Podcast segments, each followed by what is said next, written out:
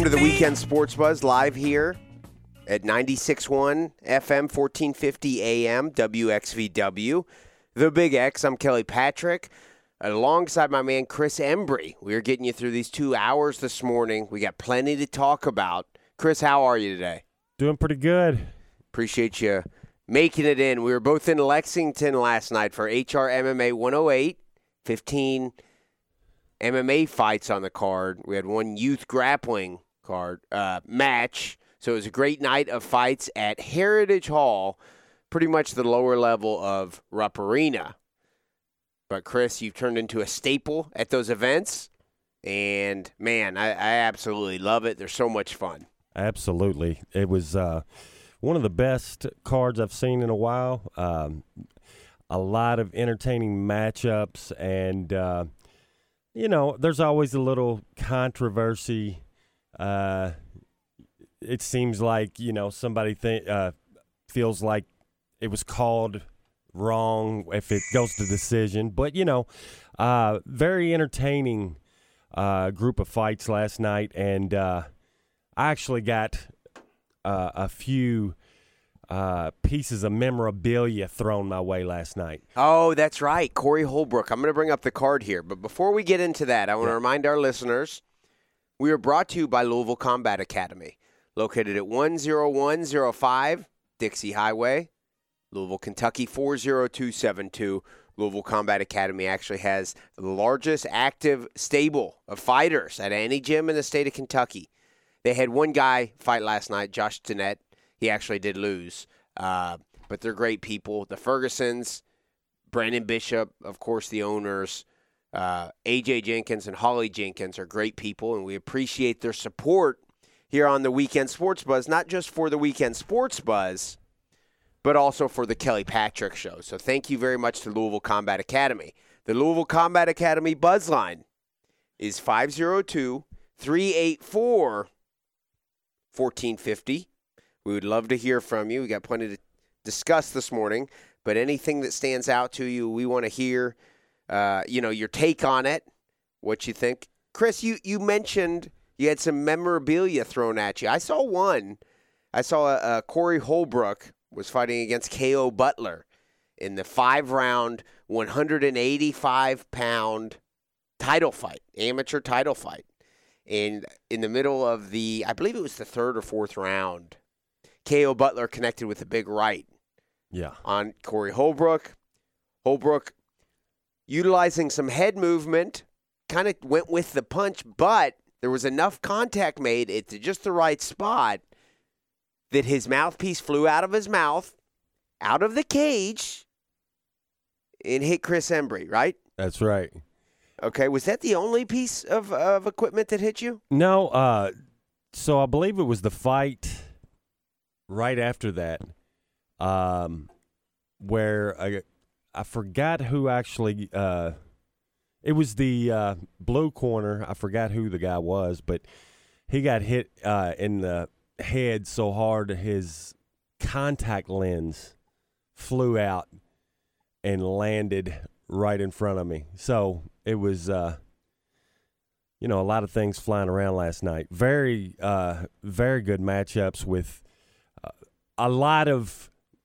It looked like there was a lot of anger built up between some of these fighters last night. Okay. I mean, for the most part, these guys respect each other, but I think there's there's been some trash talk uh, behind the scenes. Obviously, there was a little incident uh, at the weigh-in the day before. Uh huh. Uh, We contribute to that here on the Weekend Sports Buzz, and we take great pride in doing so.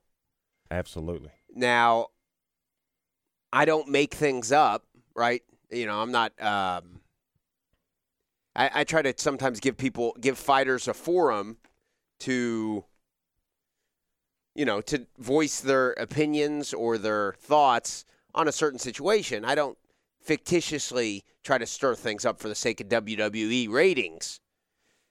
However, you know, with, for example, that Daryl Ray versus Damian Miller fight, that was a, a fight that a lot of people came to see. It was the fifth fight on the card at a 15, so it was an amateur level fight.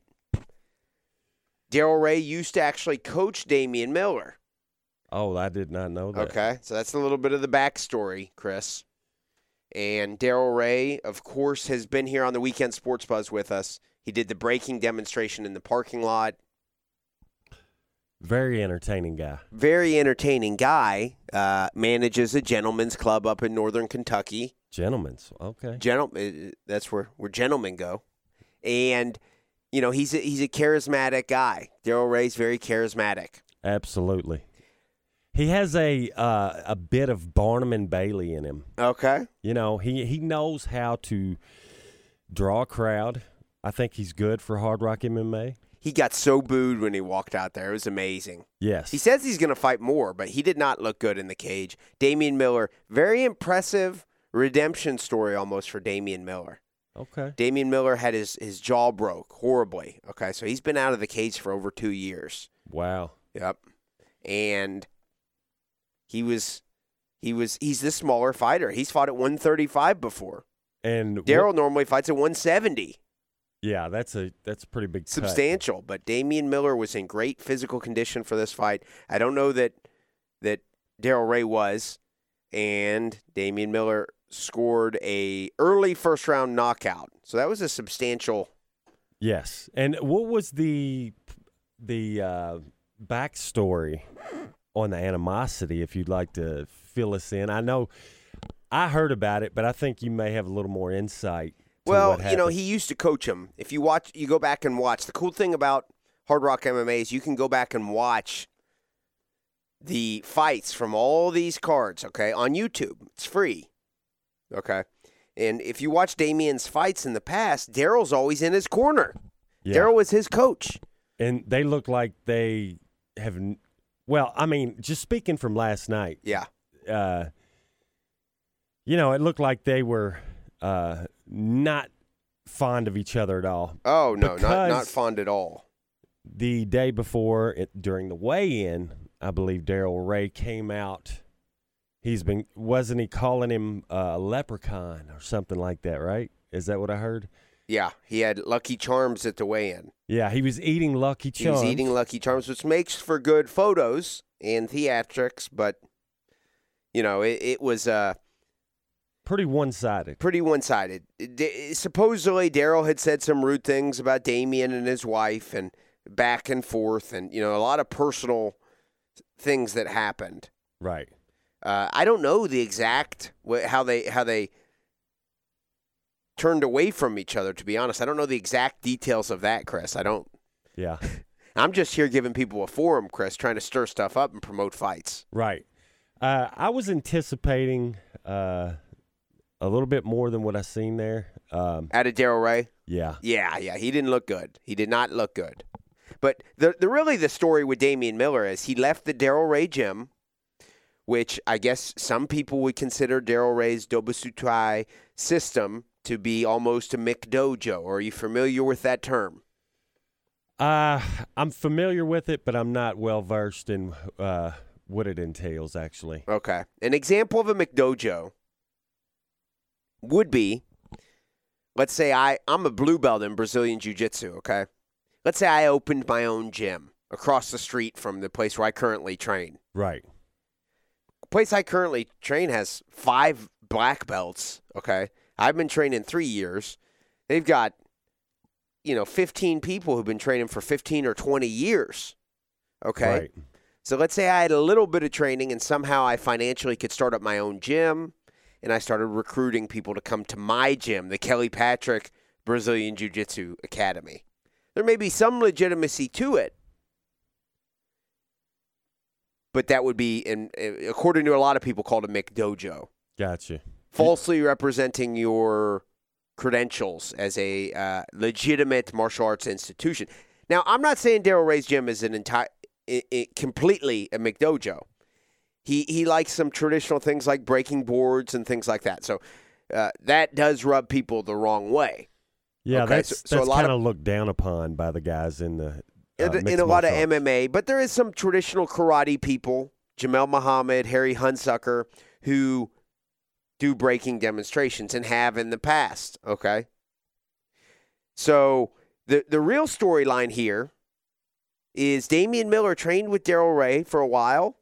Years, he left and he joined Georgetown MMA in Georgetown, Kentucky. Started training with Adam Gomez and the team there. They've got a lot of people under the Killer Bees Association. So Damian Miller left his old gym, joined the new gym, which some would view as being more legitimate.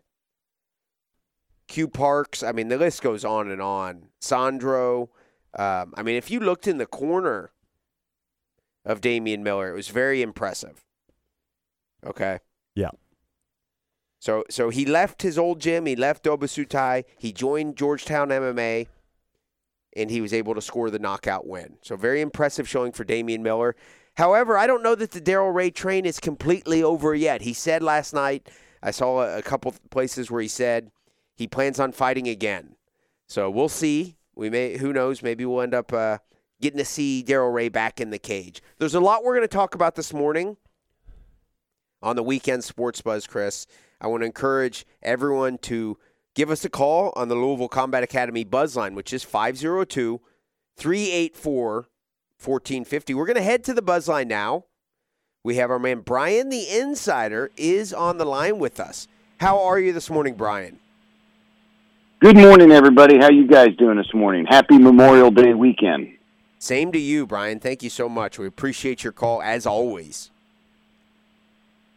Yeah, I think it's a good time for all of us to reflect on what Memorial Day means and uh, thank all of our vets uh, and those that paid the ultimate sacrifice and uh, uh, visit a cemetery and pay your respects. So uh, everybody wants to talk about freedom. That's how we're free. So wanted to get that in. Hey guys, uh, really enjoyed the Eastern Conference Finals last night. Uh, what a comeback by Toronto! I really thought Milwaukee had this uh, series wrapped up you know, four or five days ago. But then uh, Toronto beat Milwaukee at home and then finished the job last night. Uh, and you really got to give them a lot of credit. I mean, they uh, they've made a real nice run, and Kawhi Leonard has really elevated his game. You know, he was the Finals MVP. Easy to forget in 2014. So five years ago, he was the best player. Uh, you know, when the Spurs won it so, uh, man, he really looks like he's the best player in the league this year, all the way around. And I've said it before on the show. He reminds me most of Michael Jordan, of any player since Michael Jordan. Uh, not just because what he, he's he's not as talented as Michael Jordan offensively, but he's a lockdown defender, and uh, he hits big shots. And uh, uh, I know that's a big uh, comparison there, but uh, uh, I really think Kawhi. One thing that bothers me, guys, and I know it's not illegal but reports out this week that uh, LeBron uh, reached out to both Jimmy Butler and Kawhi this past week. And, you know, maybe not so upset about the Jimmy Butler deal, but Kawhi's in a playoff. And, you know, that's just, you know, I know it's not illegal, but once again, desperate third team NBA LeBron trying to hold on to his uh, relevance and trying to beg anybody he can. He's proven that he can't do it by himself or even with a decent roster. Uh, and I'm not sure you could say that the Lakers had a decent roster, but throughout his career, how he wins, and I'm going back to his high school days, he's got to attract and recruit other players. But if I'm Kawhi, if I'm, uh, you know, Durant or any of these top free agents, why do I want to go play with LeBron? Uh, Kawhi is the man at Toronto. He would not be the man. He would not be the guy with the ball in his hand at the end of the game. So I sure hope that doesn't happen. I, I am hearing that Kawhi's interested in maybe joining this uh, the crosstown rivals, the Clippers. So. Um, and you know another interesting development in the NBA, and I see where the Warriors are heavy favorites uh, to to win again uh, in the NBA Finals, which will start next week. But uh, you know, is Durant hurt?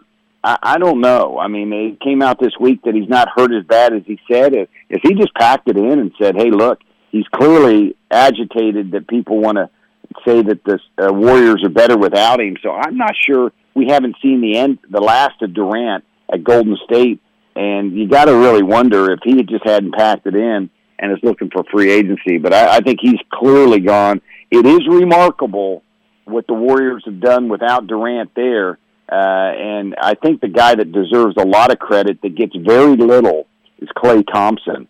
uh, Klay Thompson is just does nothing but hits big shots. He's got great size for a two guard, and uh, you know he's the unsung hero on all these teams. I know uh, uh, Green has stepped up well, and uh, um, or not Green, the guy from Michigan State. Yeah, Dray- Um, Draymond Green.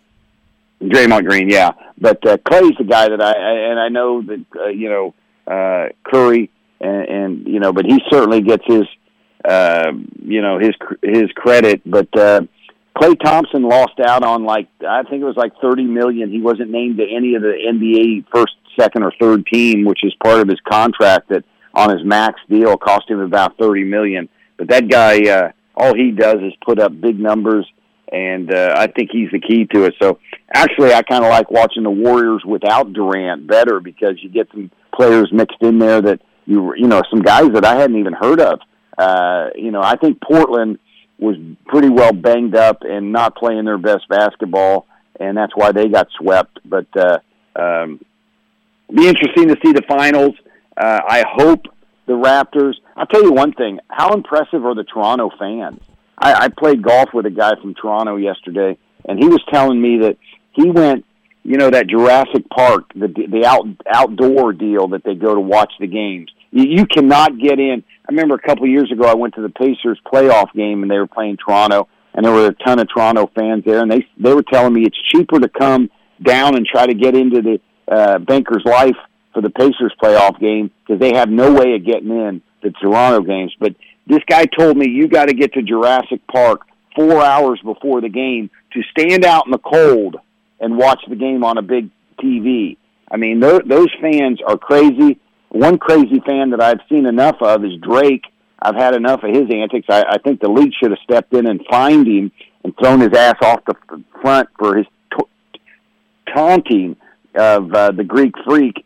So uh, you know, I've seen enough of Drake, uh, and and and I guess now he's you know a huge Toronto fan. I, I, I guess he, he's kind of like some of the kids I remember when I was a kid. Whoever won last, that's a fan he is. So uh, I've seen all Drake, but man, I am very impressed with the Toronto fan base. Uh, I think uh, Reggie Miller said last night that the atmosphere was really more like a college game, and I haven't heard that for an NBA playoff game. But very loud, very good crowd there, and uh, I sure hope that they can uh, make a playoff run here for the uh, for the Raptors when they face the Warriors next week. Basketball in Canada, Brian, seems to be steadily growing. We're here in Louisville and Southern Indiana, and you know we love basketball. Chris, you love basketball. I love basketball. Brian, we know you love basketball. I, I know this is a random direction, but what are some examples of Canadian basketball players from over the years? I can think of Jamaal Magloire, Steve Nash. Who am I leaving off? Andrew Wiggins. Murray. How about Kentucky's one and done Murray that plays for Denver? What a well, I watched all the NBA. I'm almost sure he's from Canada. Chris, is that accurate? That's correct. Man, oh man, that guy.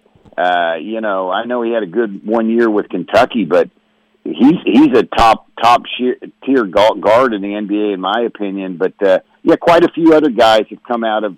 I'm, I'm forgetting some of the names, but they produced quite a few top level. Chris, you got any other names for us? Andrew Wiggins. Okay. Oh yeah, that's the guy. That's the guy. He Uh, didn't really pan out in the NBA like we thought he would, did he? No. No, that guy was overhyped. But uh, there are a lot more of these guys coming out of Canada, and um, R.J. Barrett. pretty tight. There you go. R.J. Barrett. I mean, he's gonna probably go the second uh, pick in the draft. Tyler Ennis. Yeah, there's there's quite a bit. I'm looking at a list here. There's some good ones. I, I love it. Anthony Bennett, who was a huge bust One of the biggest busts ever. out of UNLV. Oh, had to be the biggest bust. Did he go first? Yeah, do you think he's the biggest bust in the history of the NBA draft? Oh, I can't imagine anybody bigger. I mean, the guy went number one out of UNLV, had no, no oh yeah, I mean, and, and made, I mean, as, as a number one, I mean, you know, they want to point to some of these other guys that got, you know, Bowie and some of these guys that went ahead of other people, but that guy, it was a head scratcher when he did it. He was not projected, if I'm memory serves me correct, he was not projected to go in the first or the second round, and he went number one by the mistake on the lake, Cleveland, one of the most uh, raunchy programs. I, I saw where the I told my wife the other day. I saw where the NFL draft is going to be uh, in Cleveland, uh, and the, I think it was the All Star game just announced uh, that they're going to go. How would you like to hit the the pinnacle of your profession and and, and get rewarded with a, a trip to the mistake on the lake? I mean, come on, man. I mean, that's a slap in the face. Yeah, absolutely.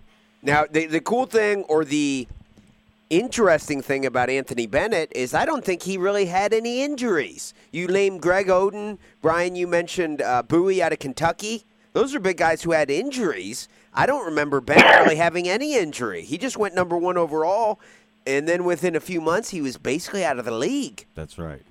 He had no shot. I mean, he I believe he was a southpaw. He had no perimeter game. Uh, you know, Bowie, Bowie and, and, and uh, Oden you know, and when they they played, they played good. They just had the injuries. You're right, uh, but this guy had nothing but you know. I mean, yeah, he, he was he was overweight. I mean, that, no, that was clearly. I can't think of another bust in any in any sport to go number one.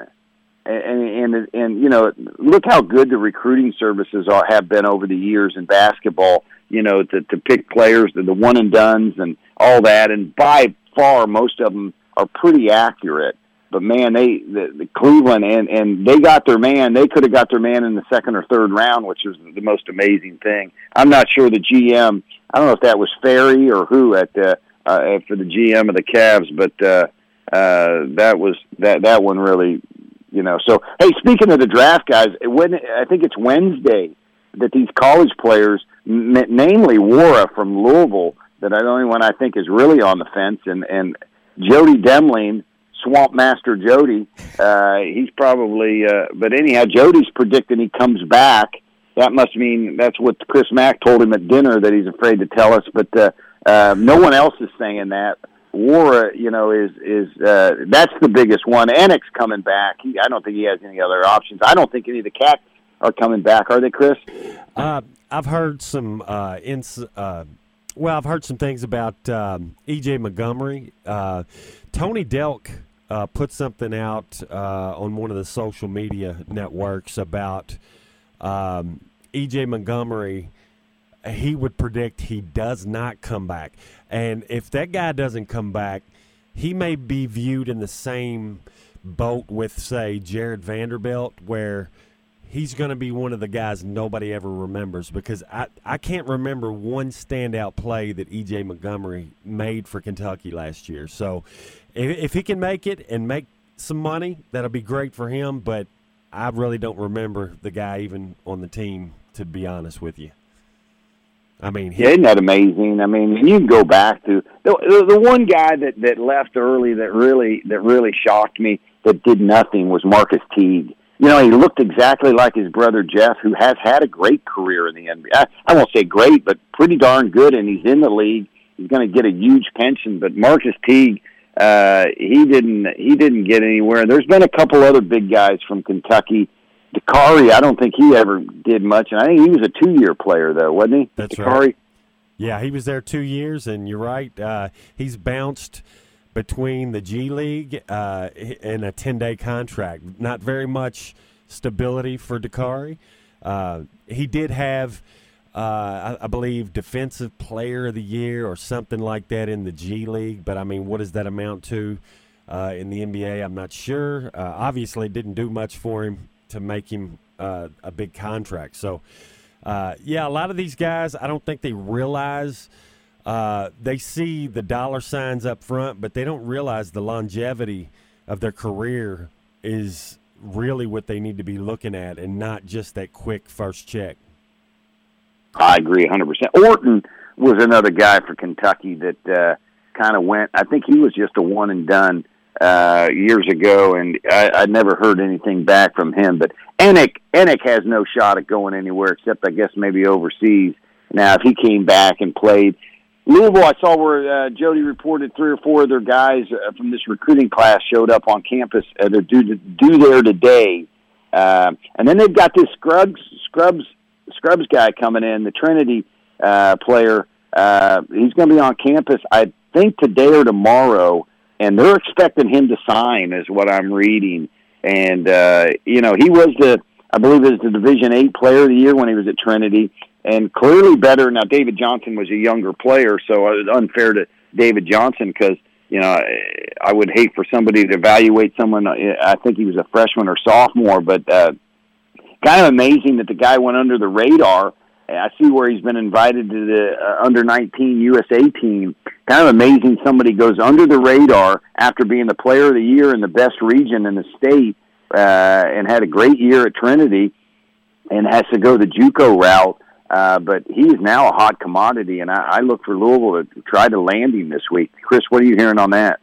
Uh, actually, that's the first I've heard uh, about this player. But uh, if they're still looking at another player this deep into uh, the off season, no, he's a twenty. He's a twenty twenty guy. Okay, yeah, uh, that that's a new player that I've uh, I'm not really familiar with. But uh, hometown guy from Louisville, played at Trinity. Uh, I think he averaged about 18 a game at Trinity. Was like I said, the Division uh, Eight Player of the Year, and uh, and then slipped out of town. But six five, uh, two guard, very athletic. I've seen some tape on him, and uh, and now he's a hot commodity. I think he's got about 20 offers, and uh, uh, he's coming. Uh, he's coming to visit Louisville this week. Louisville native, and uh, that's a, that'd be the first 2020 signee for Chris Mack if he can land him. And uh, I'm being told that uh, they're really actively want a commitment from him this week. Yeah, I think Chris Mack's going to do a good job of keeping these local kids uh, in in uh, you know for U of L. Um, he's doing such a great job early on with recruiting.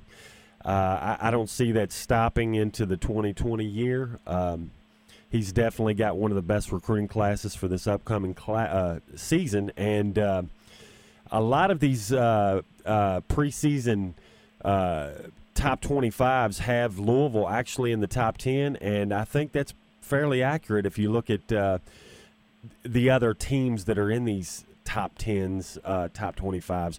Uh, I think Louisville's going to be very good this year. And if they get Nwora back, I could definitely see them making uh, some noise and possibly going to a Final Four this upcoming year.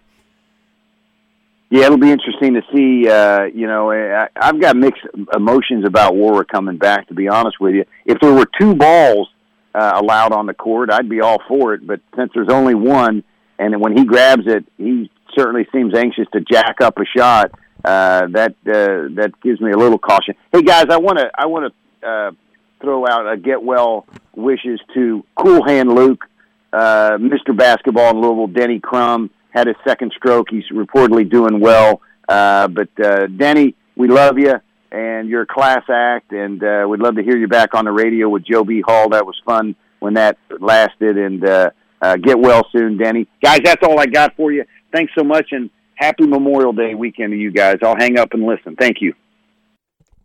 Great stuff as always from our man Brian the Insider. You can check him at at Brian the Insider on Twitter. I was checking, doing a little fact checking while Brian was talking.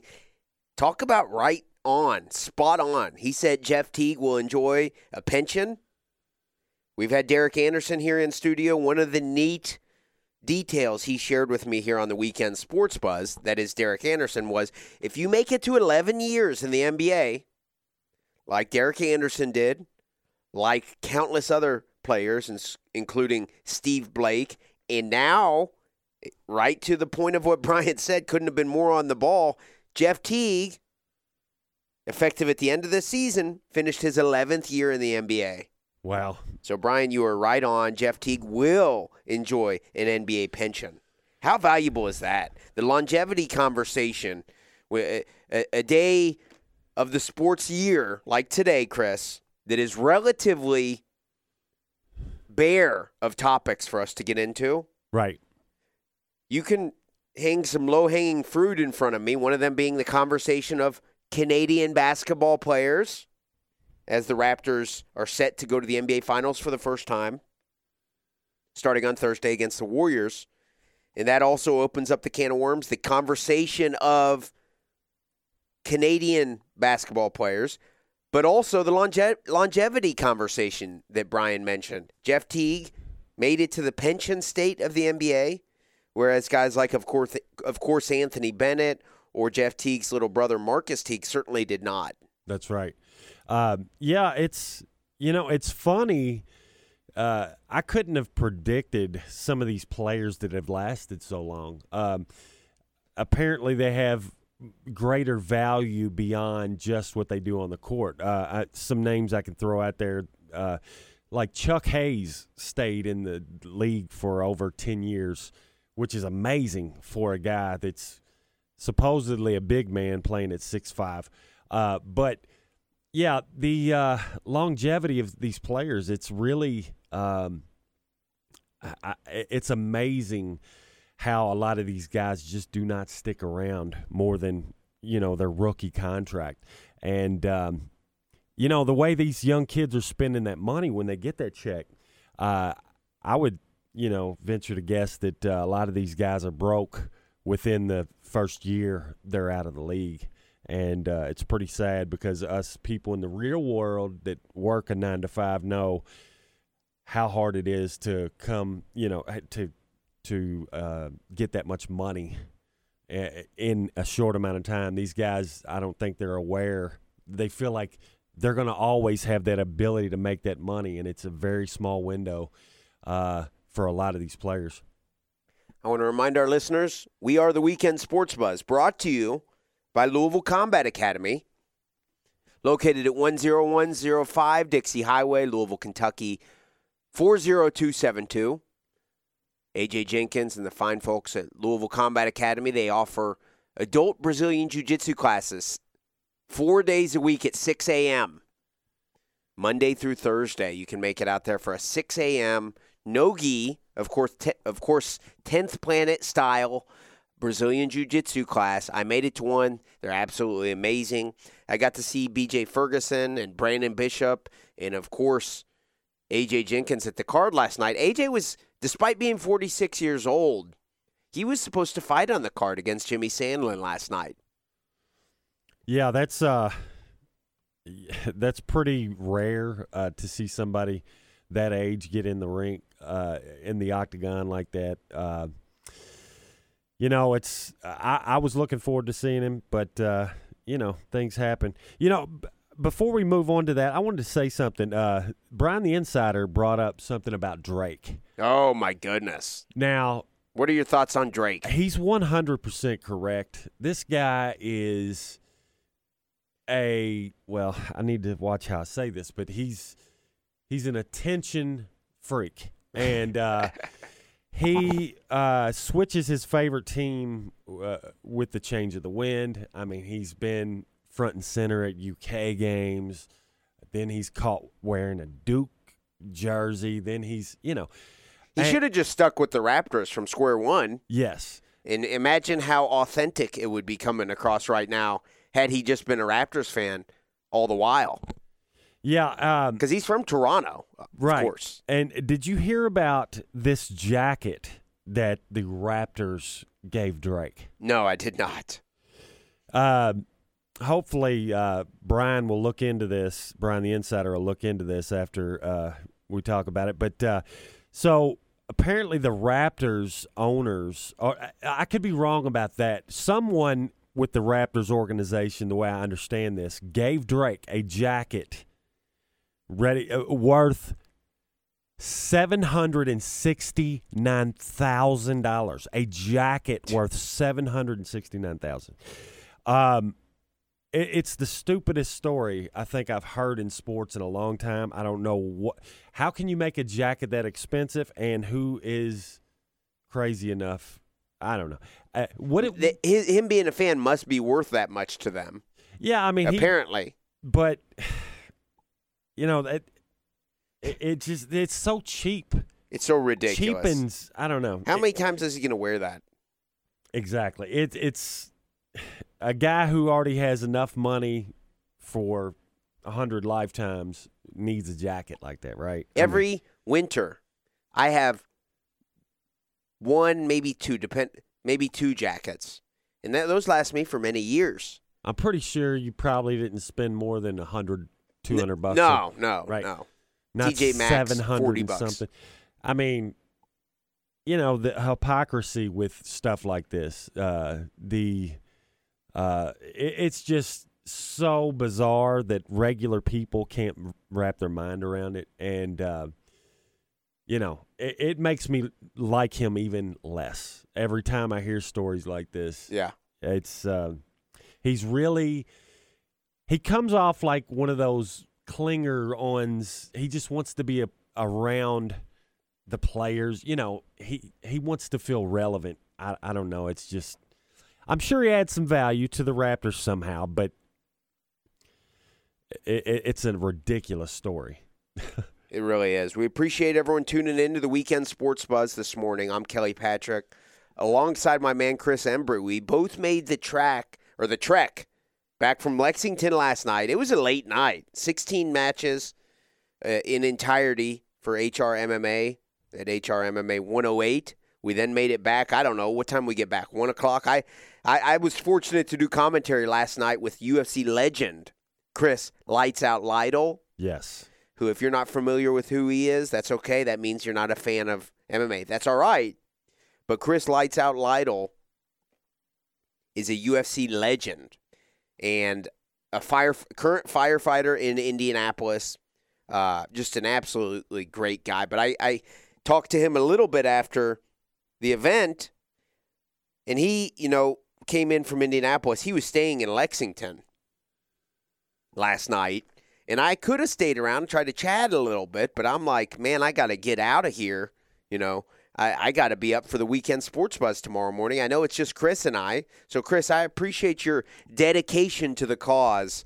And, and you are an interesting case study, as really I am too because in 2013 I was exposed to the sport of mixed martial arts in Kentucky, and I slowly got more and more involved with it.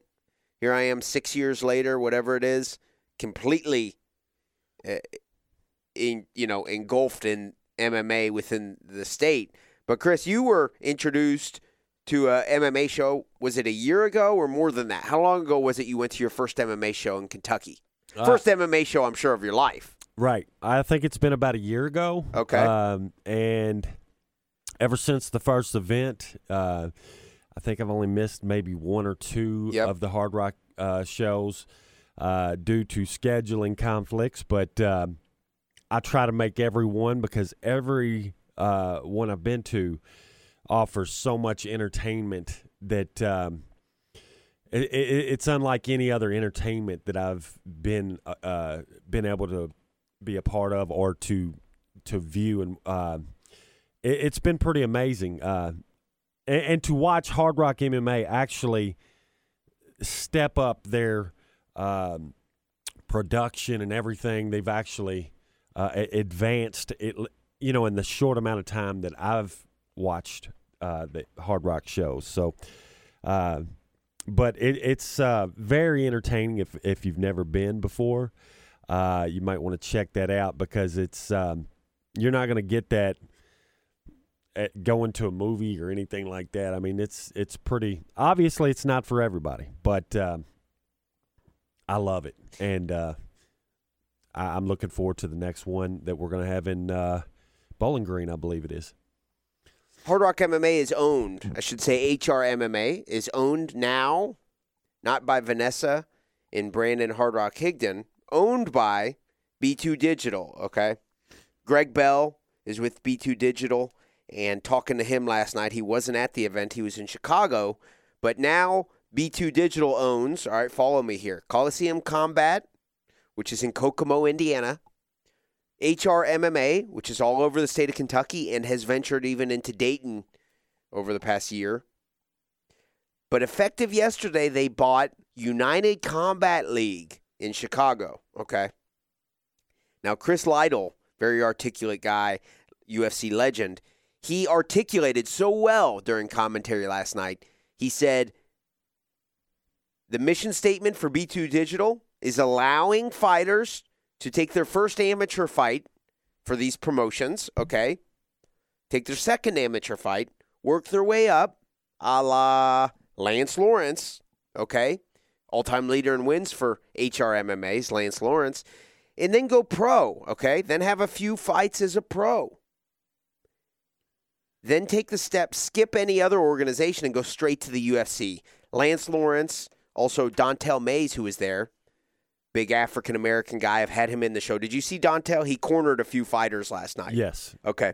He's fought on Dana White's Tuesday Night Contender Series a few times, and he'll be on the same card Tuesday, July 16th in Vegas that Lance Lawrence will be on. So, for those of you who care about mixed martial arts within the state of Kentucky, not only do you need to support these HRMMA shows, but beyond that, all the collective eyes for our state and our city should be on Tuesday, July 16th on ESPN Plus as Lance Lawrence and Dontale Mayes. I've had them sit right here with me on the weekend sports buzz. Both of them will be fighting in Vegas in front of Dana White. If they win, not guaranteed, they'll get an actual UFC contract. But a lot of the guys who win on that show get a UFC contract. I mean, it's a direct step into the UFC. So a lot of eyeballs on that. We want to thank Louisville Combat Academy for their sponsorship. Located at 10105 Dixie Highway, Louisville, Kentucky 40272. We're going to head to a break. We appreciate everyone tuning in to the weekend sports buzz this morning. We got plenty to talk about. We appreciate you tuning in and stay tuned. Chris and I will be back with more of the weekend sports buzz.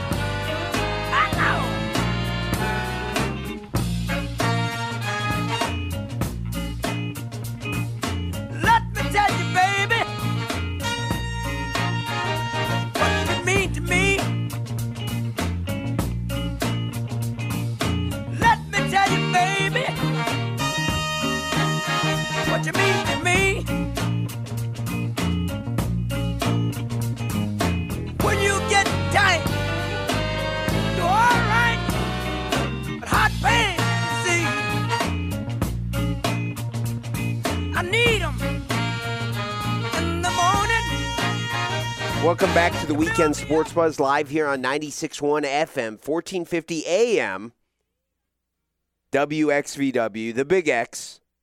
We were talking during the break, Chris, about some of the matches from last night. Doing the commentary gives me a unique perspective. I get to interview some of these guys, talk to them. Uh, in the main event, Jamel Muhammad, okay, interesting story. He went 8 and 0 as an amateur. All right. Very Yep. promising. All state or state qualifier wrestler who's done taekwondo since since he was 5 years old. Also a Brazilian jiu-jitsu black belt. Owns his own school there in Lexington called Lexington Taekwondo and and Jiu-Jitsu, the name of his school. 8 0 as an amateur, wins his first two fights as a pro. Then I was commentating for his second, third, fourth, and now fifth pro fight. But in his second fight, he fought a buzzsaw, Ken Beverly. Beverly beat him. And then in his fourth fight, he fought Michael Shields. Michael Shields beat him. Jamel was the headliner for last night's card. He was supposed to face Michael Shields in a rematch. If you think being an MMA fighter is glamorous at all, even on the pro level, you are sadly mistaken, okay? Almost a Shakespearean feel to it, almost a, a tragedy, almost a, a glamour, slight little, small little piece of glamour, but tragedy involved in every little part of the step for an MMA fighter, even the ones who win all the time. Yes. That's a whole different conversation. You're not in it for the money. You're not in it for the money, okay? uh, I've been privy to learn about some of these persons. But back to Joe Jamel Muhammad. He was supposed to rematch against Michael Shields. Hat goes off to Michael Shields for accepting the fight for a rematch. All right. The day before the fight, Friday night, Michael Shields was going through a weight cutting process and something went wrong and he had to be hospitalized. Okay. So we had this fight scheduled for Saturday night. But one of the fighters couldn't make it. He had a weight cutting issue. He was in the emergency room. Ryan McIntosh is a pro fighter. I believe he's 14 and 31, something wild like that. Wow. Okay. Out of Cincinnati, but everybody knows he accepts fights at the drop of a hat. Brandon Hard Rock Higdon called him up, said, Hey, we got a fight for you. Can you drive from Cincinnati to Lexington? We want you to be in the main event and fight Jamel Muhammad. I believe Ryan McIntosh weighed in at 159. All right. Jamel Muhammad was ready to make 145. And Jamel was faced with the difficult situation. He had sold all these tickets, he had all these fans coming, everybody from his Lexington Taekwondo and Jiu Jitsu Academy that he owns now was going to be there in his hometown of Lexington. And he's faced with the decision now, Chris. I wanted the rematch. I was hell bent on this redemption story. But now I if I want to even fight at all, I got to fight a guy who's a substantially larger than me. Jamel accepted the fight, as did hat goes off to Ryan McIntosh too, for such a short notice fight. Jamel Muhammad got in there, and he won via first round stoppage. Technical knockout. Win for Jamel Muhammad. Yeah. Ryan uh, McIntosh didn't look happy at all. He thought it was a quick call, but Yeah. I, I mean, we see that a lot where they think, "Oh, come on, you shouldn't have called that." But No, everybody who gets in there so competitive. I have talked to people now, including Jamel Muhammad, when he lost to Michael Shields his first his last fight prior to yesterday, to last night. At the time, Jamel Muhammad thought it was a, sh- a quick stoppage. He thought Rob Mooney called it too quick. right, Okay. But then when he got home, got a chance to watch it over time, he said that was a good stoppage. So these guys are so damn competitive. yeah, and I think time goes at a different speed for some of these guys when you're in the heat of a battle. I can't imagine. Right. Uh, now we had the opposite of a quick stoppage. We had a. It seemed like there was a. Um, they let it go a little too long on one last night, and I don't think the ref seen the guy tapping, but he tapped a good three seconds before the stoppage. if I remember correctly, you are talking about Lloyd Thornton, a pro fight, the first pro fight of the night.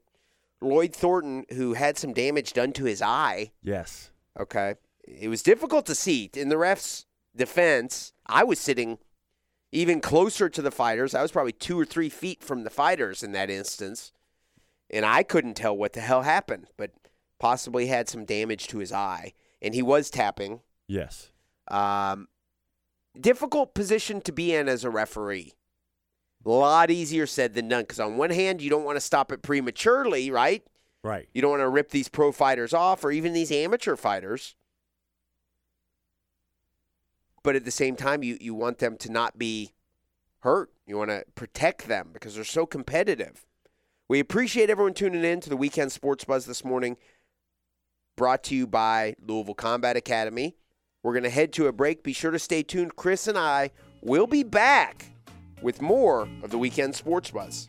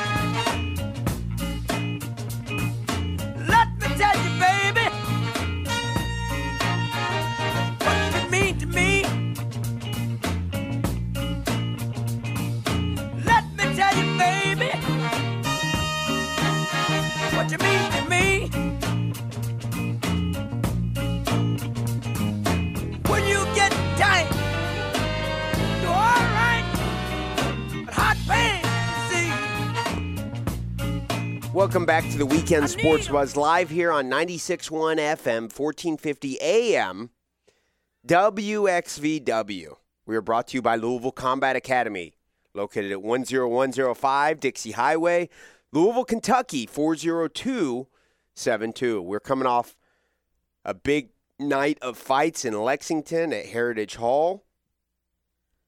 Got plenty to discuss regarding that. Chris, I do the Kelly Patrick show with Doc on Sunday nights, and I think this week we'll actually record tomorrow night, so on Monday nights. So we've been doing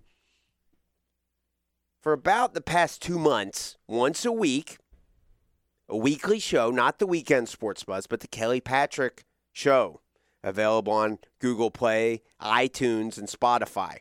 We have to have you in one of these days to talk specifically, to go on and on about the MMA scene because, in my opinion, everyone's experience with the sport is very different and unique. Mine is, right? I, That's I didn't get started till age 32, and now I've slowly gotten myself where I'm completely submerged in it. Yours is, you didn't go to your first show till about a year ago. That's You've- right. You've gotten a unique, very unique, behind the scenes, inside look at the organic nature of local MMA.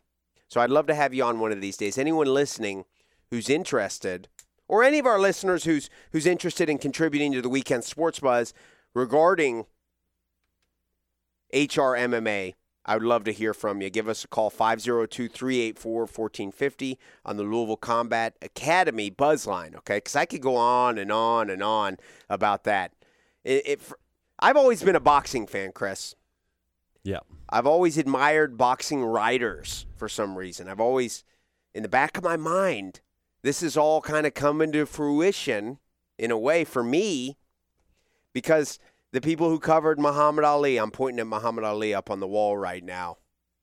The people who've covered boxing even prior to Muhammad Ali, it's always intrigued me. I've read uh, quite a few books about old school boxers, John L. Sullivan, and you know even the the tragic element to Floyd Patterson, uh, Sonny Liston, guys who fought Ali but lost. Okay, Ali won the heavyweight title three times, but that means he lost a lot too. Absolutely. Okay, so he had he he, he reached the pinnacle of the sport and then he lost. But he had to come back. He had to reinvent himself. Something about getting into a ring or a cage is really unique to me and embodies not only the sporting experience but the human experience in a lot of ways in my opinion. That may be over overly dramatic to some. Maybe some people are listening, shaking their heads. But I don't think there's anything more primal than getting into a ring and boxing, putting it all on the line, knowing that people have died doing that, That's right. or into a cage. I've been a boxing fan my entire life, and what that means is when I was little in the 80s with my father, I watched a lot of Mike Tyson fights. Those Mike Tyson fights on HBO contributed to the birth of many boxing fans. After that, my friend Steve, Steve Driver, and myself watched a lot of Floyd Mayweather fights. Everybody's always hated Floyd Mayweather. I've always had a great deal of respect for him inside the cage. The art of the sweet science, Floyd Mayweather, is so great. Other fighters like Miguel Cotto, more recently, Saul Canelo Alvarez have had me intrigued. This upcoming weekend is a big weekend for me. I will not be on the air next Sunday. My father is going to take me to New York. Okay? And I'm going to I'm going to see arguably the best heavyweight boxer in the world, Anthony Joshua against Andy Ruiz at Madison Square Garden. It is significant. Anthony Joshua, as I said, he's not Tyson Fury. He's not De- Deontay Wilder. Okay? But some rate him as the best heavyweight in the world. This is his first trip into the United States. This is my first time going to Madison Square Garden. It's my time, first time seeing a big boxing event. Okay, this is huge. I am very excited about this upcoming Saturday. Have you ever been to New York? I've been to New York. Yeah, a lot of my uh, family from my father's side is is through Yonkers, New York. So I've actually been to New York, you know, quite a few times. Not like this though. Yeah. Not to Madison Square Garden. Not to the Big Apple like this. I've been to Yonkers, which is cool, and I've got great family up there. The Dugan side up there. It, it, it's a, a, a a lot of great people. I identify. I always liked Rick Pitino, in large part because on my father's side of the family, a lot of my uncles really, and this may not sound good, but a degree of a New Yorker, Trump has it too. Not to get political, but a degree of the New Yorker vibe I identify with. Yep. Those are my uncles. Those are my, not my direct uncles, but my great uncles. Okay. Cousins. I have a, a lot of my, my family are firefighters in New York and, and were over the years. But this upcoming Saturday, Chris, at Madison Square Garden, The greatest sports venue in the United States, perhaps? sure. Arguably one, maybe the greatest sports venue in the world. I don't know. Yep. Outside of Rupp Arena, of course. Ah, You're the Kentucky fan. You tell me. no, Rupp Arena is not even, not even in the same realm. So for those of our listeners who are not into it's funny, Chris, because so many people like boxing. They've always liked boxing. Maybe they are disappointed with the current state of boxing, but in the back of their mind they're like, "Hey, my grandfather liked boxing. My dad liked boxing. I like boxing." Okay? Yeah, a lot of people like boxing that do not like MMA, and that's okay. I understand MMA is more polarizing. That's right. I get it. Okay. But for those of our listeners who are not familiar with the current landscape in the timeline of the heavyweight division, it goes a little something like this. All right. My simplified version would be Vladimir and Vitaly Klitschko, Ukrainian boxers who fought the majority of their career out of Germany. They controlled the heavyweight division for, I believe, 16 years total between the two of them not the most aesthetically pleasing fighters to watch. Vitaly's the older one, Vladimir's the younger. Vladimir most recently was the unified champ until he lost three or four years ago. And I need to check my timeline, but this is my summary. Three or four years ago, he lost a decision to Tyson Fury. Let's not lose sight of the fact Tyson Fury is who ended the Klitschko reign over the heavyweight division. It was a decision, it was sloppy. If you try to sit through that and watch it, it is not exciting. But Tyson Fury deserved the decision win. Vladimir Klitschko then got back into the ring. Not to rematch Tyson Fury. He wanted a rematch with Tyson Fury, but infamously, Tyson Fury hit the bottle and started eating too much and ballooned up. Have you have you heard this? Yes. Ballooned up to over 400 pounds after he beat Klitschko, That's crazy. doing a lot of cocaine and, and drinking and fast food and just he's six foot eleven or so, or six foot nine. So I mean he can eat and drink a lot. But back to my story. He Vladimir Klitschko wanted a rematch with Tyson Fury. Tyson Fury got real fat and couldn't do it. Okay. Yep. Vladimir Klitschko did not want to hang it up. He took a fight against the next best thing at the time, not the Irishman Tyson Fury, but the Englishman Anthony Joshua. What happened? Vladimir Klitschko got knocked out by Anthony Joshua. Okay? Anthony Joshua knocked Vladimir Klitschko out. If you do want an aesthetically pleasing fight to watch, go search for that on YouTube. It was a significant knockout for Anthony Joshua. After that, there's a lot of variables that go in between here that I'm skipping over. But the next big matchup, really, was Tyson Fury against Deontay Wilder in one of the greatest heavyweight fights I've ever seen in my life. Have you sat and watched that entire fight? No. I appreciate your honesty because you are like I said earlier, representing a a, a large portion of our, our listener audience. All right. Under the Marquess of Queensberry rules, the rules of boxing, I think Tyson Fury probably won that fight. However, Deontay Wilder knocked him down twice.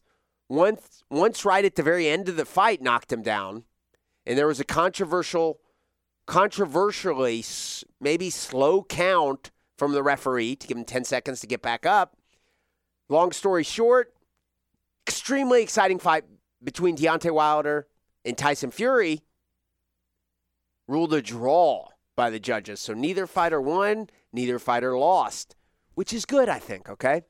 Anthony Joshua wants to make money. Eddie Hearn is his manager, very famous within the boxing world, Englishman.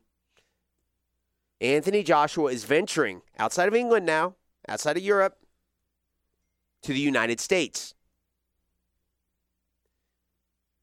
Anthony Josh, well, Deontay Wilder last week had a big knockout against a guy named Brazil. Brazil, okay, you saw that, Yes. okay.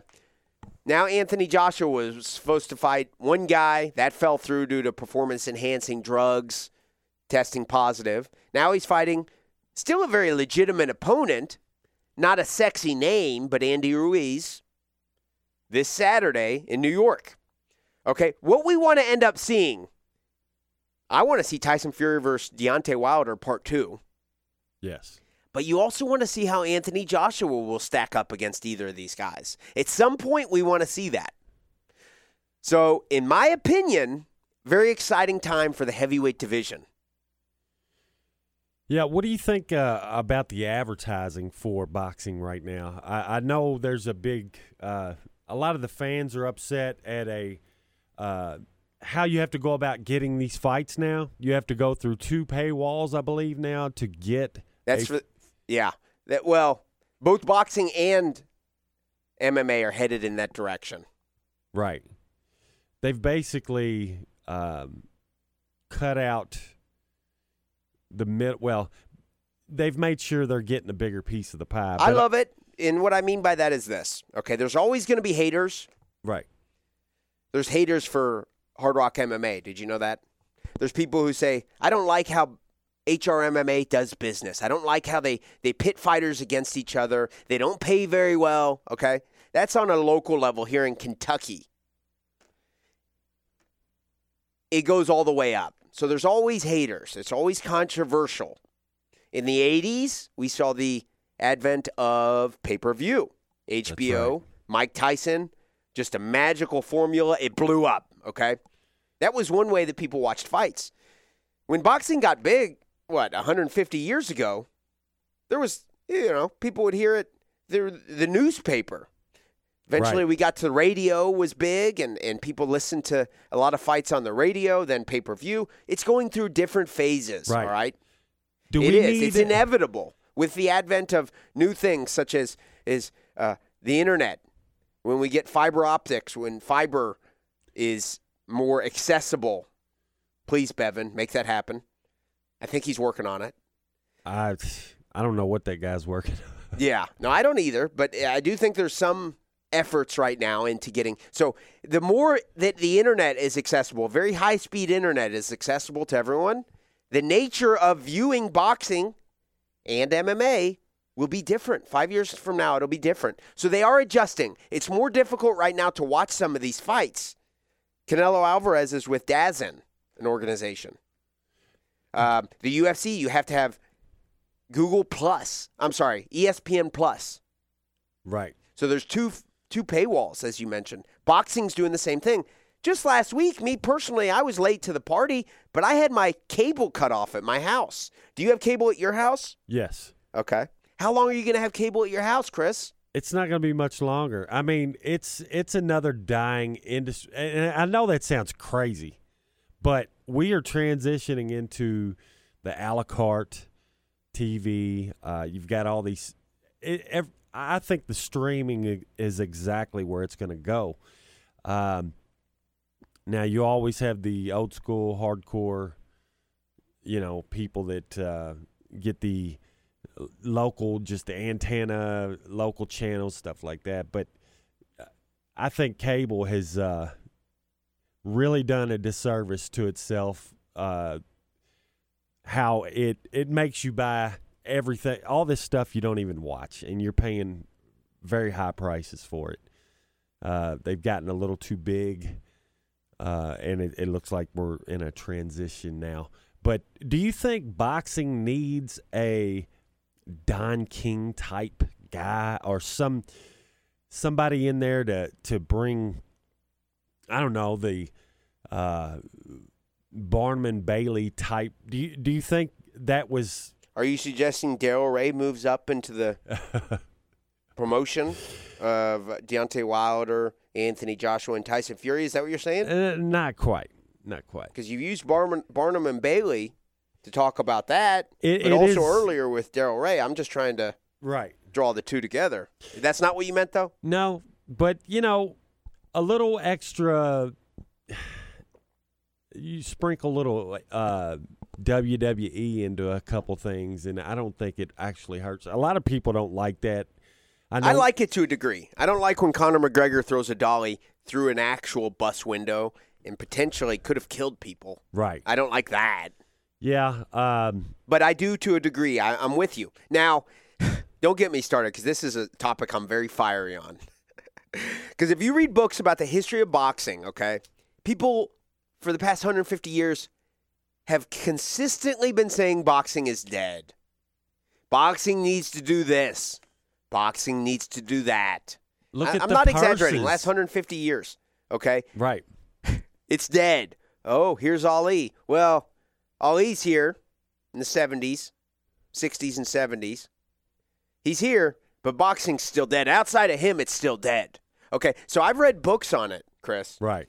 There's always, I've seen the newspaper headlines. This always happens, okay? That's right. You talk to some, I don't want to use profanity because I can't on the radio, average sports fan out there, and they all, every one of them, has very strong opinions about, huh, well, I think, uh, I talked to one of my friends within the past year who said this to me. I think they should do away with weight classes. Wow. Okay, I think they should just have them all box each other. Or, uh, yeah, I think this, I think that, I think, I think we should just chill out and enjoy it for what it is, in my opinion. Okay, it's cyclical. Boxing is cyclical. There will always be poor people, and from the poor, for the most part, is where great boxers are born. From the poverty. Okay. I think it just is what it is. The nature of combat sports is changing. In November of 93, we saw the UFC and the sport of mixed martial arts be born. In my opinion, it's a incarnation of boxing. I think it's it's a primal, it's minimal rules, and it's it's get a couple people in there and have them fight. I love it. In my opinion, now this is bias. This is me to be a true fan of that primal nature, why not just be a fan of boxing and MMA and enjoy it for what it is?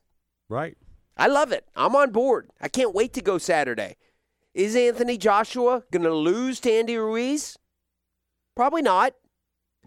But he certainly could. Andy Ruiz is a legitimate top 15 heavyweight in the world. Okay? Mike Tyson lost at the age of 23 to Buster Douglas. Everybody talks about how untouchable Mike Tyson was and how in his prime no one could get in there with him. When was his prime? Right. He was 23 and he got knocked out. 23. Yeah. So you're saying his prime's 27? No, you're saying his prime was between 19 21, 22. and 23. Yeah. Okay. So Yeah. So- That's a good point. I've never thought about it. 23, he got knocked out, Chris. When was his prime? When was his prime? Could Anthony Joshua on Saturday, could I see true history? Not only is Anthony Joshua's first fight in the United States, he could get knocked out easily. Yeah. I love it, man. I know that's a lot of different directions. I want to thank Louisville Combat Academy for sponsoring us. Located at 10105 Dixie Highway, Louisville, Kentucky, 40272. We encourage you to give us a call on the Louisville Combat Academy buzz line, 502 384 1450. Chris, the bread and butter for our show is and always will be college basketball. What is significant right now in the world of college basketball recruiting for a local fan of college basketball? I think I have to start with uh, the Jaden McDaniels recruiting. Uh, it was down to Kentucky and Washington. Uh, the kid was never very vocal about where he wanted to go. He wasn't into the spotlight, uh, which should have told Kentucky fans that it wasn't a good fit for him at Kentucky. He ends up choosing uh, Washington, uh, where uh, the guard Quade Green that played for Kentucky transferred to. Okay. So um, Washington's going to have a pretty formidable uh, team. I, you know, they've got uh, Isaiah Stewart, one of the best power forwards in the country. Now they've got Quade Green and they've got Jaden McDaniels.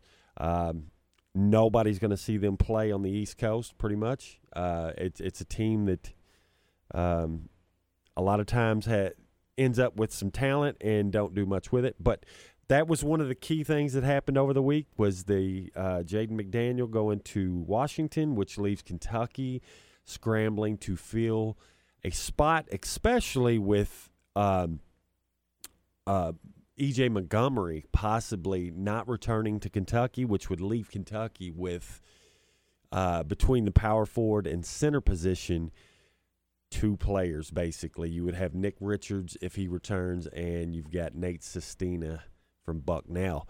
Um, out of you know recruiting, uh, there's not much more going on. You've got a R.J. Hampton, a guard that's going to be committing on Tuesday somewhere. It will not be Kentucky. Uh, Kentucky has plenty of guards for next year. Uh, but I think that one of the big controversial story, well, not really controversial, but caused a little bit of uproar uh, in the college basketball world was uh, Juwan Howard getting hired for uh, Michigan Wolverines, replacing John Beilein. Uh, Juwan Howard has assistant coaching uh, experience in the NBA, but not a head coaching uh, background at all. I think it's going to be a band aid until they actually get their next coach. It's, uh, you know, after John Beilein left, a lot of his recruits were talking about jumping ship. So I think they just pulled Juwan Howard in there to hold the recruiting class together until they hire somebody next year, is my opinion, because I don't think this guy is the answer at all. Um, Interesting. Yeah. Juwan Howard played up until the year 2013. We talked about long to tie things back together. We talked about longevity in NBA pensions that's right. earlier. Juwan Howard played as a player. Get this, from 1994 through 2013. That's amazing. Okay, so that's like what? I think it was 20 seasons. Wow, I did not know that. Yeah, so he You know, easily exceeded the 11 year minimum to get a pension. And you, you know, there's another funny aspect to this hire. Uh, I don't think a lot of people are really looking at. You got to think how weird this is. They bring this guy back after they took away all of their record, right? I mean, this is a He guy. was a part of the Fab Five. Yes, and they got put on probation, and Uh-huh. you're bringing a guy back that you wiped from the record. Yeah. Uh, it's a really odd hire. Um, now, obviously, uh, the players that were on that f- Fab Five, uh, Jimmy King, Chris Webber, Jalen Rose. Jalen Rose is loving the hire. Obviously, Jalen, man, what a. Uh, they called them the, the Fab Five. But what great success have Chris Webber, Jalen Rose, and Juwan Howard had made out of that? Yeah. You kidding me? I mean, those guys are absolute celebrities that's right. forever. But it, it makes it look like the school has sold out, or Or college basketball as a whole has said, "Hey, we are shady. There is quote, and I'm using quotes right now. There are, there are quote rules, and we quote follow them, whereas clearly they don't. It- Right? it's right. It, it is such a farce. Um, I don't want to get too far off the track, but college sports is a joke, and I'm just going to throw this out there. The education system itself is a complete freaking joke.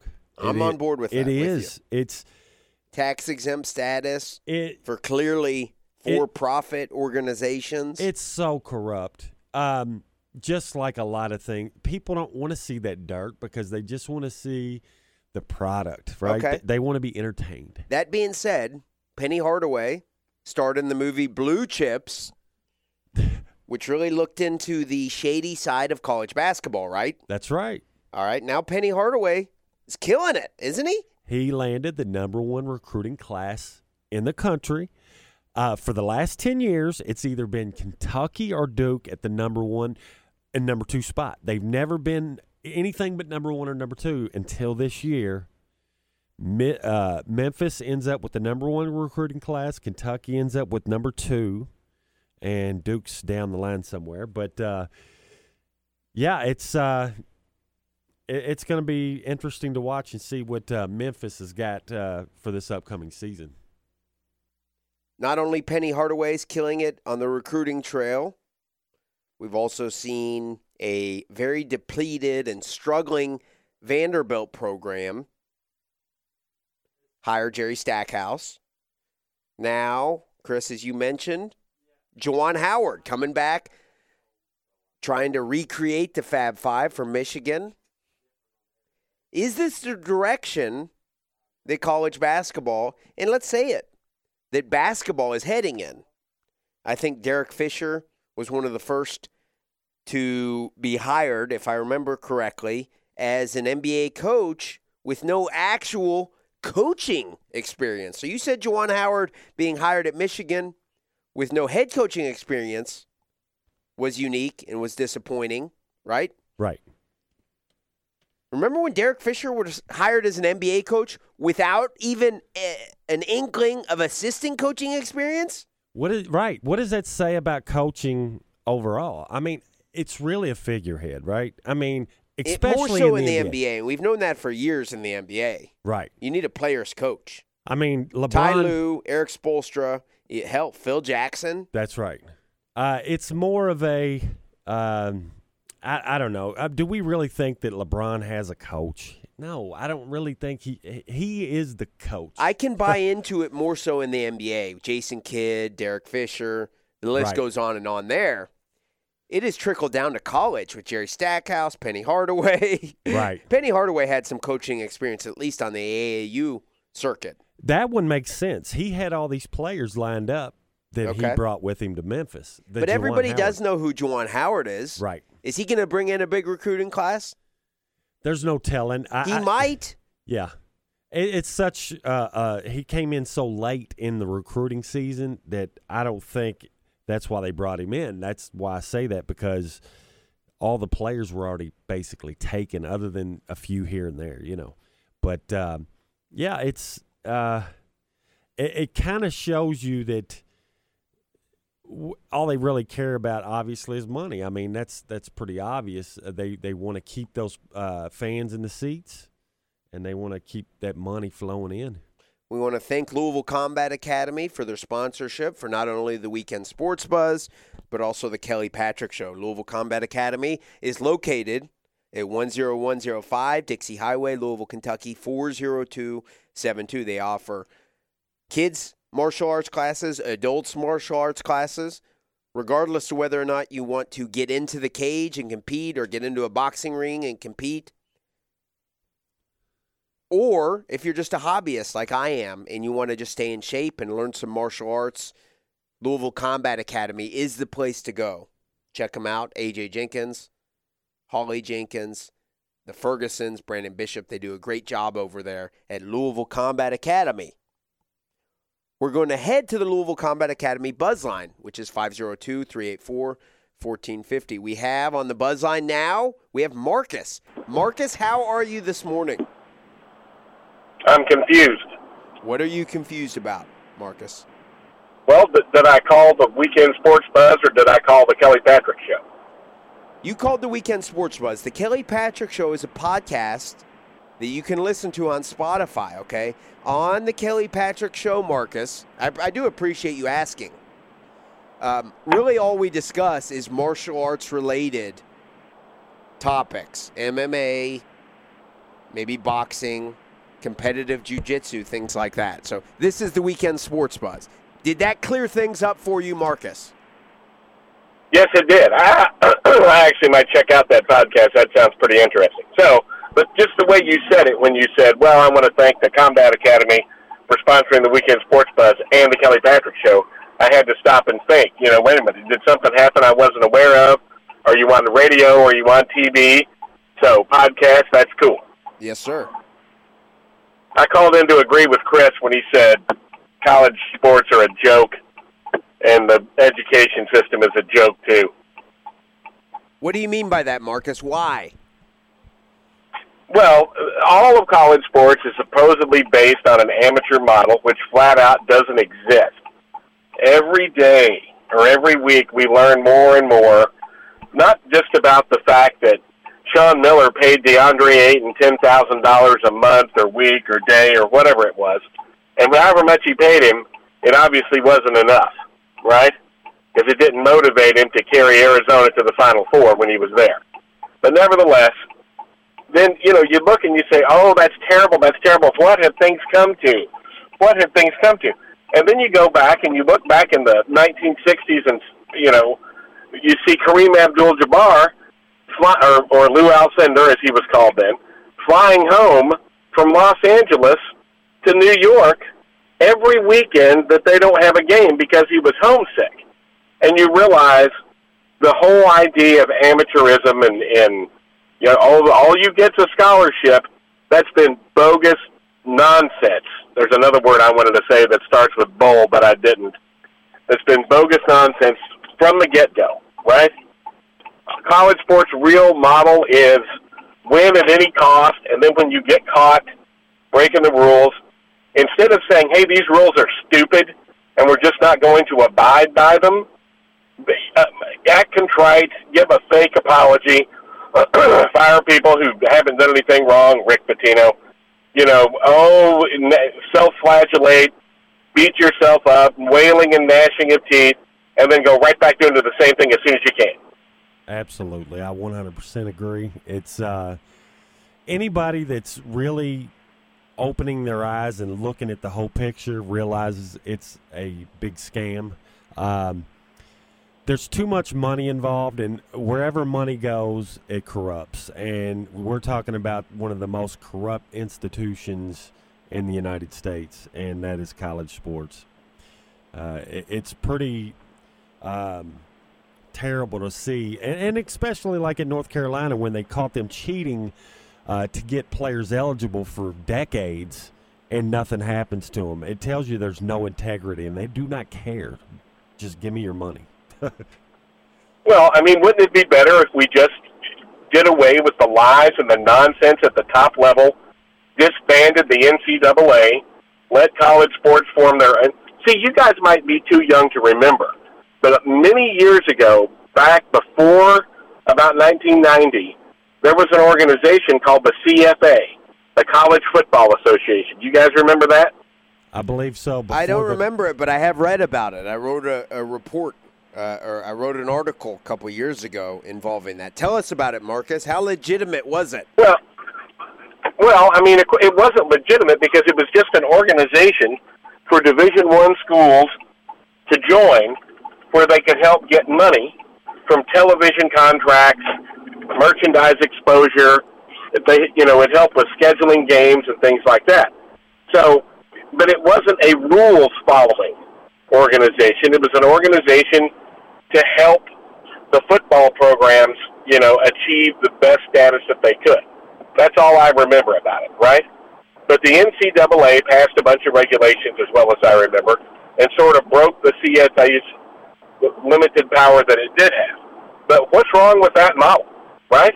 What's wrong with what John Calipari has said over the last few years, which is we don't need the NCAA. Just do away with it. You know, let the Division One schools you know, set up their own uh, regulations for play on the court and then run a tournament at the end of every year. What's wrong with that? If it's going on like crazy, which we know that it is, if you're going to tell me that Nick Saban, there's not some massively shady nonsense going on there, you're a liar or you're an idiot. I don't know which one it is because you cannot achieve that sort of constant recruiting dominance without violating NCAA rules. Therefore, why have the rules? That's right. That's that's my big gripe. It's the, uh, it, it's the sleight of hand. It's it's constantly. Uh, it goes back to how much money they can make, and how can you be a tax exempt or, organization and break in billions of dollars? It don't. It, I just don't understand it. They found a way to uh, skirt a lot of the laws that we already have, and it, it's a big shame. Well, to some degree, the NCAA is like the United States Constitution. It's the, the, NCAA's charter and rules and regulations to a large degree were conceived of, you know, 70, 80 years ago. When maybe things were different. Maybe amateurism was a little bit more pure or whatever. I doubt it. But maybe that was an ideal that they were trying to, to come up with. Now, the Constitution – you know, when we realize the Constitution was written 200 and something years ago and is now out of date and can't handle issues, what do we do? We amend it. We add things onto it. We change it. We adjust it, right? The NCAA says that they do that, but they basically continue to operate on the same nonsensical standard because they haven't changed their basic premise, which is a lie. And the problem is, even the casual sports fan realizes – it's hard to believe what you see on the screen is as it is portrayed as, right? That's right. Because it's not. Marcus, the NCAA is a farce of an organization. A lot of people still enjoy college athletics, and you know that's okay. College basketball, college football, they're doing fine, uh, despite their obvious sweeping under the rugs the, the enforcement of the rules. I'll ask you this, Marcus. We are the Weekend Sports Buzz. We cover all things in the world of sports. What has you intrigued right now in the world of sports, Marcus? Well, it's Memorial Day weekend, so, you know, this is when I always make sure that I'm up to date on what's going on in baseball. Because the other has been sports, the other pretenders to the throne have all sort of fallen by the wayside you can stop wasting your time blathering on about the, the NBA and the NFL. And the, you know, the NFL desperately tries to stick itself into every month of the year. But the truth of the matter is, absence makes the heart grow fonder. How the hell are we supposed to miss the NFL when it won't go away? Okay. I just think it's it's baseball season now. I know a lot of people say, well, if my team starts out the season not really doing all that well, I just wait until Memorial Day to see what's going to happen. Mm-hmm. And I concur with that.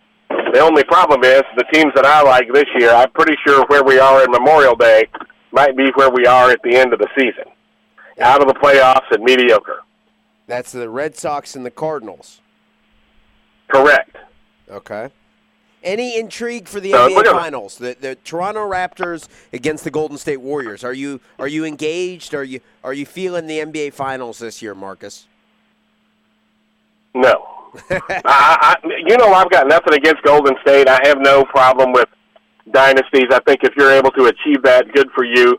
But the truth is, unless there is some sort of ulterior conspiracy, those games should be 125 to 95 four in a row, and you give Golden State the trophy. Now, if Kevin Durant doesn't play, I might watch some of it. It's not that I dislike Kevin Durant. I think he's the best basketball player in the world.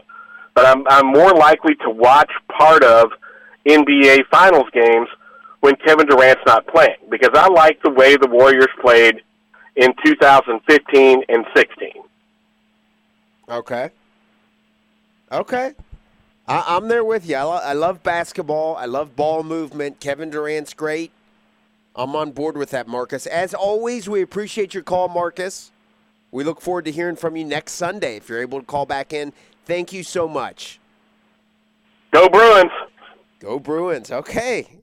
Marcus spans across the world of sports. He covers, he touches on, Chris, a little bit of everything. We're going to head to a break. We appreciate everyone tuning in to the Weekend Sports Buzz. I'm Kelly Patrick. Alongside Chris Embry, we are brought to you by Louisville Combat Academy. Be sure to stay tuned.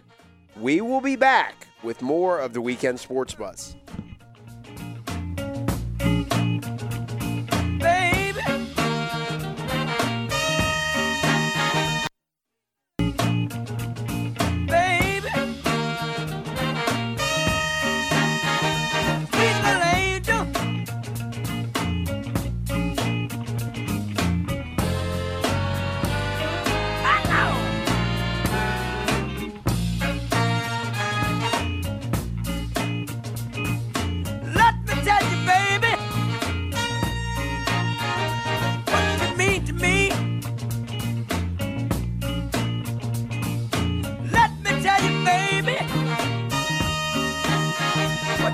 Welcome back to the Weekend Sports Buzz live here on 96.1 FM, 1450 AM, WXVW, the Big X. I want to thank the team here at the Big X Sports Radio in Jeffersonville, Indiana. We got Douglas Wolverton, got Dugan Ryan. The direction of the only locally owned sports radio station in the Louisville, Southern Indiana market is headed in a very good direction right now. What I mean by that is shows such as the Weekend Sports Buzz and the, the lineup they have during the week. We get to talk about all things in the world of sports. Admittedly, college basketball is always in season around here. Myself, I do the commentary for HRMMA last night in Lexington. HRMMA 108 took place in really what is the lower level of Rupp Arena called Heritage Hall. Louisville Combat Academy is our sponsor, located at 10105 Dixie Highway, Louisville, Kentucky, 40272. Got just a few minutes left on the weekend sports buzz this morning. We are going to head to the Louisville Combat Academy buzz line where we have the winner of last night's main event, Jamel Muhammad, is on the line with us. How are you feeling this morning, Jamel? Oh, I'm feeling great this morning, Kelly. How about you, man? I'm doing very well. It was a great night of fights last night. I know after two losses in a row, for those of our listeners who don't know, Jamel started out as a pro. First off, as an amateur, 8 0. He won his first two pro fights. Then he dropped two in a row. Jamel, you beat Ryan McIntosh last night in the main event. You're back on the winning side of things. How does that feel? Oh man, like it's never felt better, man. That was definitely that was definitely the best feeling win of my career. You know, um, a, win never feels so good. You know, like after some losses. You know, after you go through some adversity and everything. So it was definitely an awesome feeling, and uh, you know, I'm I'm glad to to uh, get back on the winning track and get back on a big streak now. After you won, you went over to the side of the cage where I was, and you did a little raising of the roof. Little bit of raising on the roof, yes. Was that spontaneous? I know we had talked about that a few weeks ago. Uh, what What's the story behind the, the raising the roof?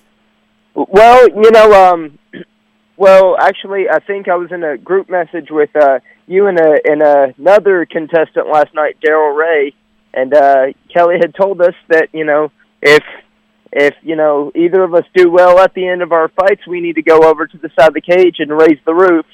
So I pretty much planned that the whole time that after my win, I was going to go over to the side and raise the roof to you, Kelly. So It was a special moment, and I was It honored, was. I was honored to be a part of it. What are, your, what are your thoughts on the Damian Miller versus Daryl Ray fight from last night, Jamel? You saw it. I saw it. What are your thoughts? Man, what a wild fight! Where well, the hype behind the fight was crazy. You know, like we all said, that was that was the people's main event. And then uh, when we saw Daryl in his entrance, his entrance was pretty awesome. He came out with uh, with some nunchucks and he was twirling them around, looking good, and uh, and actually came out in his rash guard, which that was pretty unique and everything. And then uh and then Damien came out and Damien looked like that he was all business. And he came out and he starched Daryl in the first round, man, just clipped him right on the button and uh and I think a lot of people were shocked. A lot of people were shocked, but I'll tell you this, Jamel. The fan base there in Lexington, the crowd, they were very engaged in that fight. Okay, there was a lot of boos for Daryl, a lot of people cheering for Damien as he won, but there was not a, a, a, a single person there at Heritage Hall that was not emotionally invested somehow in that fight. Now, you're from Lexington. You've lived in Lexington your entire life. You own Lexington Taekwondo and Jiu Jitsu. The, Yeah. fa- the fan support you had for the main event last night was deafening. I Tim Bryan on the telecast, you'll have to listen to it. He said to me, "My God, this sounds like a Beatles concert." What, what's the story behind all that fan support for you there? Uh man, I, I asked I asked Muhammad Mahdi to come out and they delivered, man. uh you, you know, uh, I I've always got an awesome, awesome fan base and everything. Um I know for the Kim Beverly fight uh last year I had an awesome crowd then and honestly I was a little bit worried on Memorial Day weekend that, you know, I wouldn't have that great of a turnout, but you know, my crowd uh, my fan support is amazing. They came out and delivered, man, and uh, it was really, really, really an unreal feeling walking out to that cage. Um, actually, my opponent, I talked to him afterwards, and he said when he came out, and you know he's had over forty something pro fights. He said that was the absolute quietest entrance uh, I've ever walked to the cage into, and he's like, and then you walked out, and it was just crazy. He's like, I've never been a part of an entrance like that, so it was it was pretty cool. All respect goes to Ryan McIntosh. For those of our listeners, who don't know, Absolutely. he accepted the fight on less than a, really less than a day's notice, I think. And Yeah, he was a weight class ahead of you, but respect goes to you too for accepting the fight still, and it happened. And congratulations to you on the big win, Jamel. I appreciate it. Thank you so much, Kelly. For those of our listeners who are interested, we're going to have Jamel back in on the Kelly Patrick Show soon. So, Jamel, congratulations again. Have a great rest of your weekend. Thank you so much. We appreciate Yes, sir. I appreciate it. Thank you. We appreciate everyone tuning in to the Weekend Sports Buzz this morning. For Chris Embry, I'm Kelly Patrick. Be sure to join us next Sunday. I won't be back, but the Weekend Sports Buzz will be back next Sunday from 9 to 11. Thank you.